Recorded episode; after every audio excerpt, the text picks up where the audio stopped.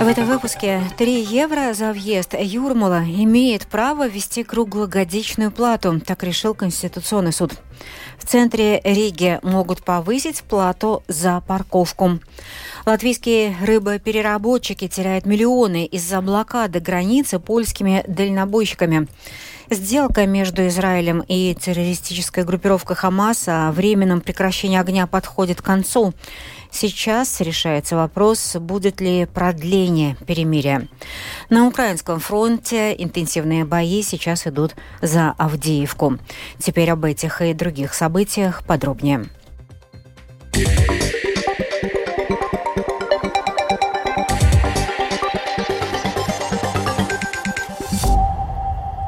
В понедельник, 27, 27 э, ноября, Конституционный суд постановил, что Юрмальская дума имеет право ввести круглогодичную плату за въезд в город в размере 3 евро, а правила о повышении стоимости были приостановлены необоснованно.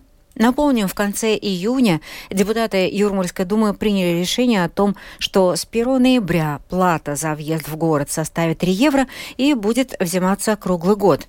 Министерство охраны среды и регионального развития посчитало, что Юрмальская дума не имеет права взимать плату за использование дорог и улиц самоуправления и приостановило действие решения юрмальских депутатов.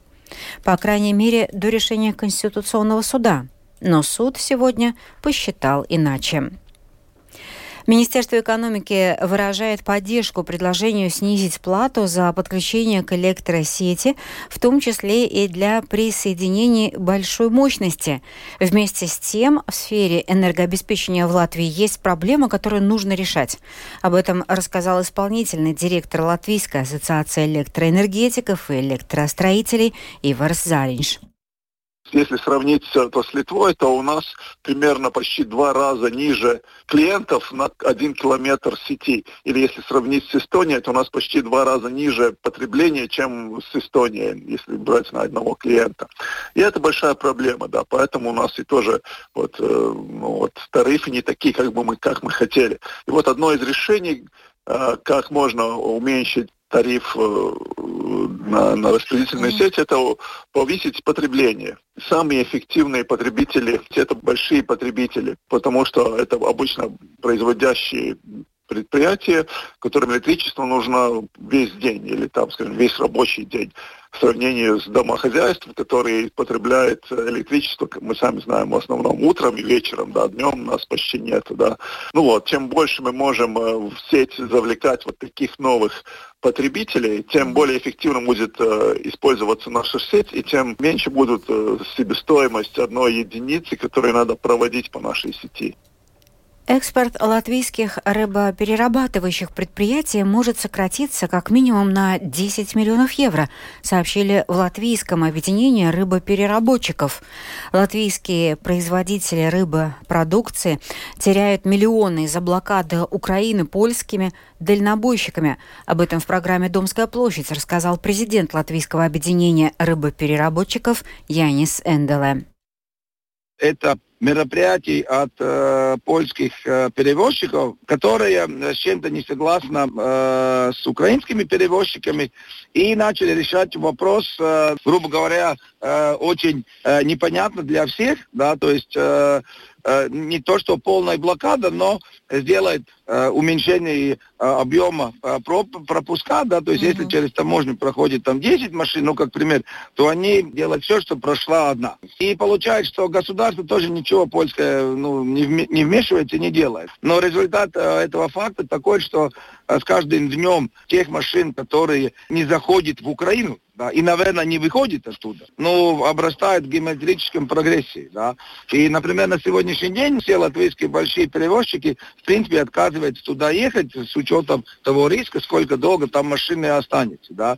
Но учитывать, что всегда под Новый год употребление продуктов питания всегда растет, и все затариваются, и получают, что под самый пик, в принципе, нет возможности туда довести груза. В первый класс в 6 или в 7 лет. Дело не в возрасте, а в праве шестилетних жителей Риги быть записанными и посещать ближайшую к месту жительства школу наравне с семилетними. Этот принцип равенства отстаивает омбудсмен, по заявлению которого Конституционный суд возбудил дело. Рижская дума и директора школ считают, что в данном случае прерогативы нет, но нужно поберечь шестилетних детей. Все подробности в сюжете Людмилы Пилип. Закон предусматривает, что в Латвии дети могут поступать в школу в возрасте от 6 до 8 лет. Однако в Риге, независимо от порядка регистрации ребенка, 7-летние рижане имеют приоритет при поступлении в первый класс, а 6-летние только если в школе есть еще места, отметила представитель бюро омбудсмена Рута Сылыня. А Рига тает, что первая рука именно тем детям, которым 7 лет. И получается, что независимо от того, что, может быть, и в этой конкретной ситуации, которую мы получили, как заявление, так именно так и было, шестилетний ребенок был зарегистрирован в свою ближайшую школу раньше, чем те дети, которым 7 лет. И получилось так, что вот те дети, которым 7 лет, они, независимо от того, что были э, позже зарегистрированы на первый класс, им было возможность пройти этот первый класс. А этот э, ребенок, которому 6 лет, и он был зарегистрирован заранее, ему отказали. Именно основая э, о том, что вот первая рука именно тем детям, которым 7 лет. Мы считаем, что это неправильно, потому что закон говорит, что дети, начиная от 6 лет, имеют право поступить в первый класс. Глава Комитета образования, культуры и спорта Рижской думы Лайма Гейкина отметила, что порядок приоритетного приема детей, включенный обязательное правило Рижской думы номер 137, соответствует действующей правовой базе. В частности, администрация Административный суд Риги в 2020 году уже рассматривал подобное заявление.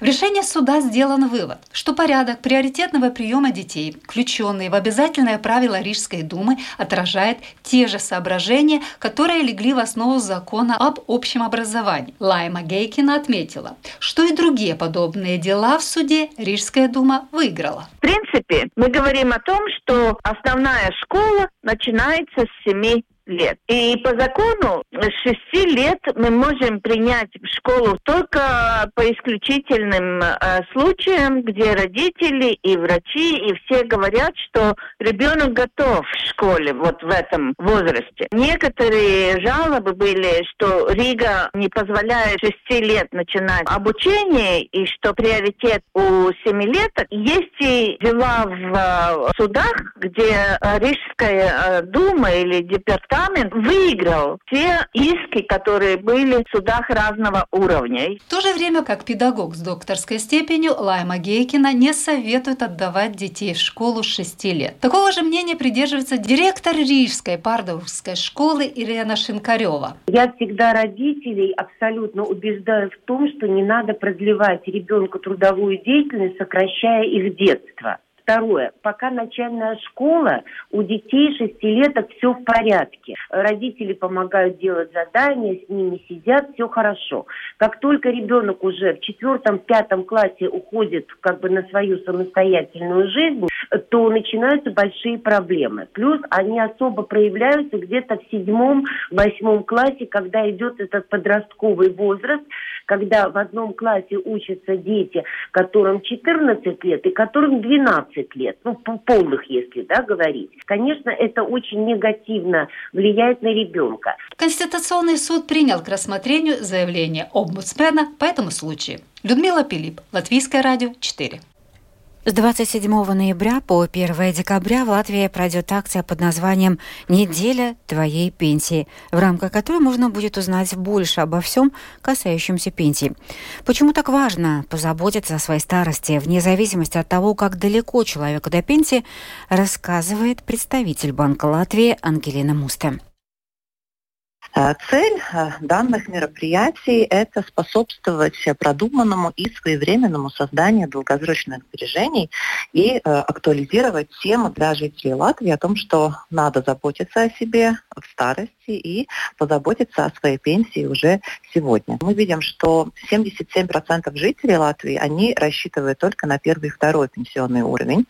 А ситуация состоит в том, что эксперты Организации экономического сотрудничества и развития подсчитали, что в тот момент, когда латвиец выходит на пенсию, он резко теряет своих доходов. Ну, если мы так говорим про цифры, если человек э, получает тысячу евро на руки, это его доходы, на которые он рассчитывает каждый месяц, тогда, выходя на пенсию, он получает примерно половину, ну, примерно 540 евро. Да? То есть именно момент выхода на пенсии у жителей резко сокращаются доходы, да, если они рассчитывают только на эту государственную первую и вторую э, пенсию. Поэтому необходимо что-то делать дополнительно, э, как говорится, позаботиться о себе в старости. Один из вариантов, э, них самых популярных, да, это третий пенсионный уровень.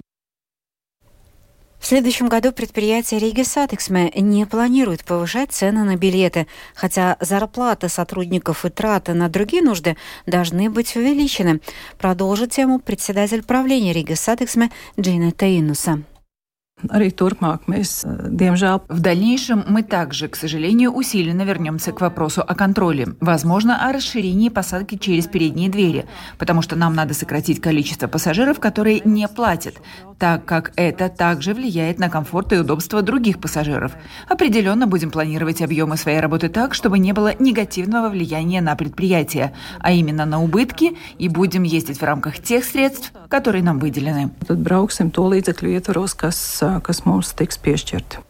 Иннуса не исключает повышение платы за автостоянки Rīgas satiksme. По ее словам, может быть рассмотрен вопрос о повышении платы за парковку в наиболее оживленных районах столицы, например, в центре города.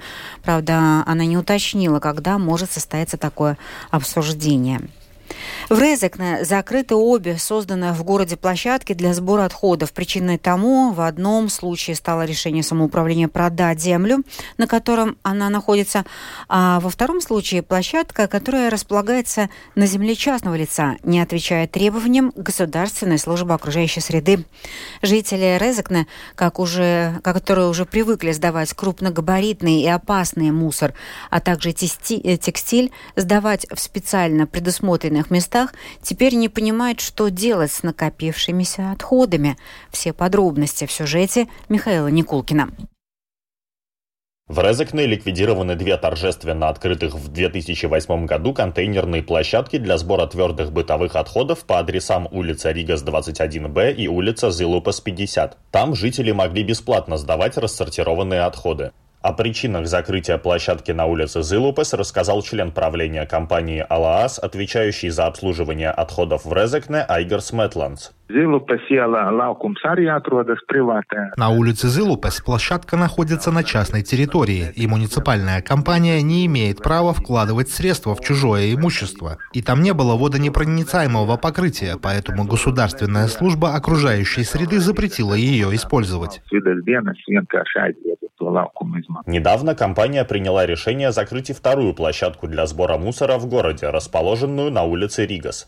Айгерс Мэтландс объясняет, что причиной этому стало принятое Резакнинской думой решение продать муниципальную землю, на которой она находится.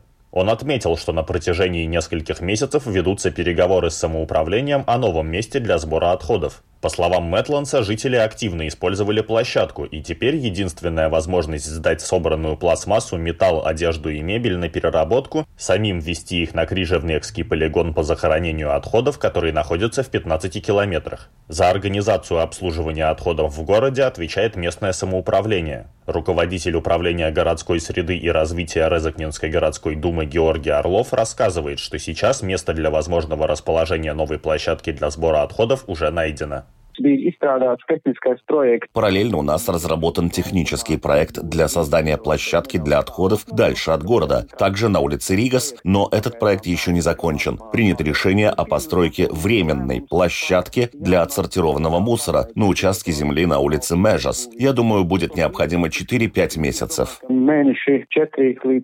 Для создания хотя бы одной новой площадки для сортировки мусора необходимо одобрение депутатов Думы. Однако в связи с тем, что заседания Резакнинской думы больше не происходят, так как на них не являются депутаты коалиции, решение этого вопроса может затянуться, признает Орлов. В свое время контейнерные площадки для сбора твердых бытовых отходов в Резакне были созданы в рамках проекта при поддержке Европейского фонда регионального развития. Городская дума за этот проект получила специальную награду Министерства окружающей среды «Яблоко-2007».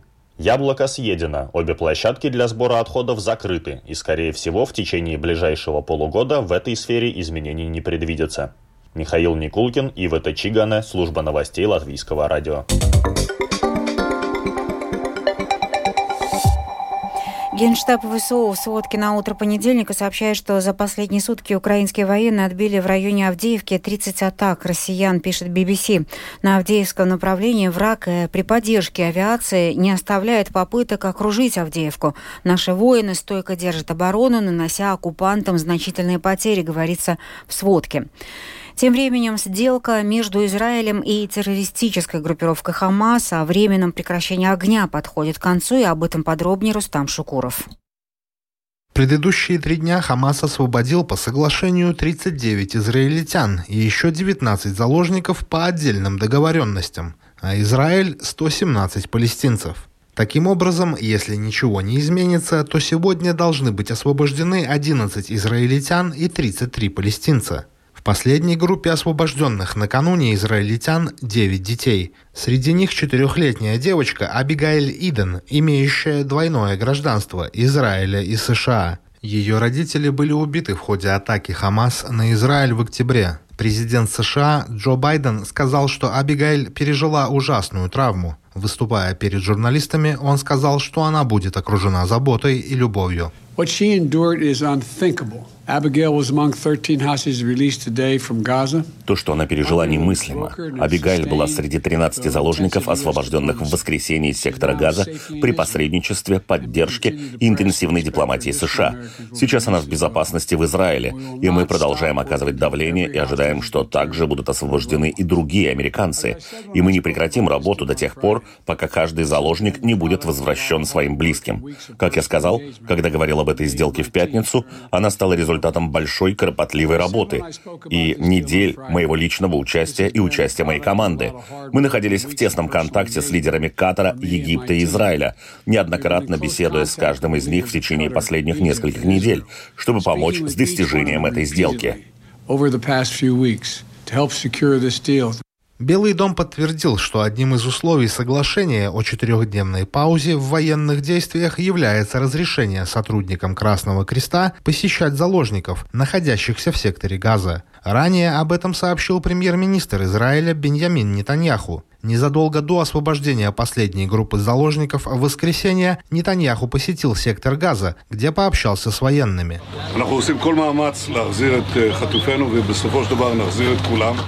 Мы прилагаем все усилия, чтобы вернуть всех заложников, и в конечном итоге мы вернем их всех. У нас есть три цели в этой войне – ликвидировать Хамас, вернуть всех заложников и гарантировать, что Газа снова не станет угрозой для Израиля. И я нахожусь здесь, чтобы сказать людям то, что говорят мне воины. И я повторяю и говорю вам, граждане Израиля, мы будем продолжать до конца, до победы. Ничто нас не остановит, и мы убеждены, что у нас есть мощь, сила, воля и решимость достичь всех целей войны, и мы это сделаем. Премьер-министр Израиля также заявил в телефонном разговоре с президентом США Джо Байденом, что Израиль возобновит военные действия в Газе в полную силу, как только нынешняя договоренность о четырехдневной паузе подойдет к концу. Нетаньяху добавил, что он приветствовал бы продление перемирия, если бы это означало освобождение еще десяти заложников каждый день, как это было предусмотрено в первоначальном соглашении. По данным The Wall Street Journal, участники переговоров между Израилем и Хамас надеются, что временное прекращение огня в секторе Газа может быть продлено еще на 4 дня, и что боевики освободят еще 40-50 заложников, женщин и детей. Между тем, премьер-министр Катара Мухаммед бен Абдуррахман Аттани заявил, что усилия по продлению временного перемирия зависят от того, сумеет ли Хамас найти десятки женщин и детей, захваченных отдельными боевиками или другими группами. Аттани также отметил, что Израиль готов продлить временное перемирие, если есть доказательства того, что у Хамас в руках есть еще женщины и дети, которых нужно освободить, но ничего сверх этого он обещать руководству Хамас не намерен. Рустам Шукуров, служба новостей Латвийского радио. Ну и о погоде на завтрашний день, среду 28 ноября. Ожидается облачная, временами с прояснениями погода. На большей части территории страны ночью пройдет э, снег. Также снег ожидается повсеместно днем. Температура воздуха ночью минус 3, минус 8. Завтра днем э, температура составит от 0 до минус 5 градусов. Э, в Риге облачно, временами с прояснениями. Со второй половины ночи пойдет снег. Толщина снежного покрова увеличится на 5-7 сантиметров. Улицы и тротуары станут скользкими скользкими. Ветер северный и северо-западный. Э, Днем поменяет направление на западное и юго-западное. Будет со скоростью 5-10 метров в секунду. Температура воздуха ночью минус 3, минус 4. Днем в столице минус 1, минус 2 градуса. Медицинский тип погоды второй благоприятный. Это была программа сегодня в 13-27 ноября. Продюсер выпуска Дмитрий Шандро провела Юлия Михайловская.